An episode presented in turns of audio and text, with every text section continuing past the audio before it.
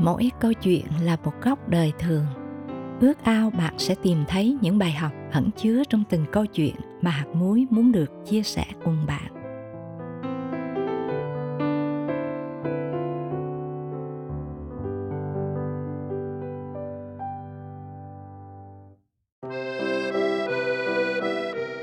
Có người đã nói đến Paris mà chưa đến tháp Eiffel thì coi như chưa đến.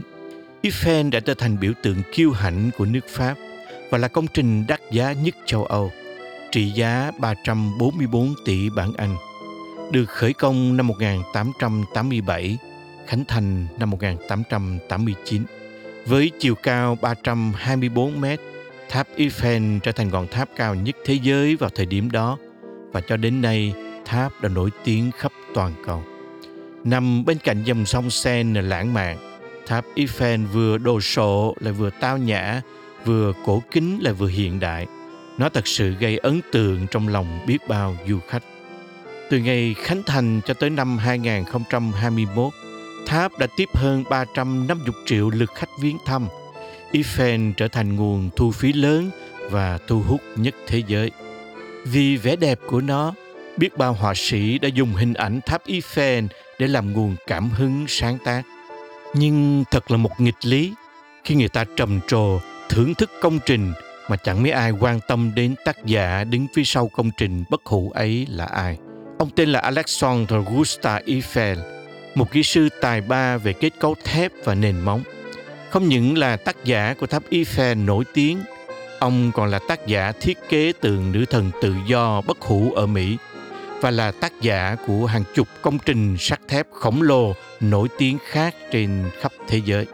Eiffel đã lấy tên mình để đặt cho ngọn tháp và rất tự hào về nó. Thế nhưng chính ông đã phải thốt lên, tôi phát ghen với nó vì nó còn nổi tiếng hơn tôi. Thật vậy, ngày nay cả thế giới biết đến tháp Eiffel, nhưng không biết ai biết đến nhân vật kỳ tài mang tên Eiffel. Đó là việc vẫn thường xảy ra và nó khiến tôi liên tưởng trăn trở mỗi khi Giáng sinh về. Dường như cả thế giới đều rộn rã với mùa lễ Giáng sinh, nhưng nhân vật chính đã Giáng sinh cách đây hơn 2.000 năm thì dễ lắm trở nên mờ nhạt và thậm chí bị quên lãng. Nhiều tấm áp phích rực rỡ dăng lên giữa khu thị tứ với trơ trọi ba chữ mừng Giáng sinh.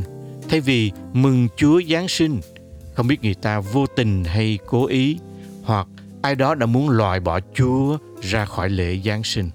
Có thể thấy những người làm kinh doanh xem Giáng sinh là dịp tung ra thị trường đủ các mặt hàng. Giới nghệ sĩ xem đây là dịp tưng bừng biểu diễn và tổ chức live shows. Các cửa hiệu, nhà hàng, shop thời trang dán đèn sáng rực. Người ta làm hang đá, trưng bày cây Noel không phải để kỷ niệm Chúa Giáng sinh, mà là để gây ấn tượng với khách hàng với mục đích kích cầu. Giáng sinh trở thành dịp bận rộn nhất trong năm. Từ giàu đến nghèo, ai cũng tận dụng Giáng sinh bằng mọi cách để có thể kiếm thêm chút đỉnh, rủng rỉnh khi Noel về. Và rồi Giáng sinh đến. Người sung túc tận hưởng Giáng sinh như một ngày đại tiệc, nhưng chẳng hề quan tâm vì sao có ngày lễ ấy. Người trống trải, cô đơn, ngồi nghe giai điệu đêm thánh trong ánh đèn mờ ảo mù mịt khói thuốc của quán cà phê. Người thảnh thơi thì diện đẹp, rồi rủ nhau đi xem lễ, xem hang đá và xem ông già Noel cởi đoàn tuần lộc. Còn bạn và tôi, chúng ta nghĩ gì khi Giáng sinh về? Liệu chúng ta có bị đắm chìm trong sự bận rộn, tưng bừng trong tiệc tùng khách khứa đến nửa mùa Giáng sinh mà không còn tâm trí để nghĩ đến đấng đã Giáng sinh? Thật thiếu sót và vô tình biết bao nếu chạy theo lệ thường tổ chức sinh nhật Chúa mà thiếu vắng Ngài. Dễ lắm sau hơn 2.000 năm, chúng ta chỉ còn biết đến Giáng sinh như một ngày lễ. Người người rộn rã với nhạc chuông, với đèn giăng khắp lối, với những món quà, với những cánh thiệp trao đi và nhận lại. Nào ngờ chính những thứ vui tai đẹp mắt ấy lại thành vật cản trở chúng ta nghĩ đến đấng đã Giáng sinh. Hãy cùng nhớ lại năm xưa, Chúa từng nói, con cáo có hang, chim trời có ổ song con người không có chỗ mà gối đầu còn năm nay thì sao hãy cẩn thận vì không khéo chúng ta cũng không có một chỗ nào dành cho ngài Chúa là vua của thiên đàng, vì quá yêu chúng ta, Ngài đã từ bỏ mình đi, lấy hình tôi tớ và trở nên giống như loài người. Chúa đã đến thế gian tìm bạn và tôi. Ngài xứng đáng được có một chỗ cao quý nhất trong mỗi tâm lòng chúng ta.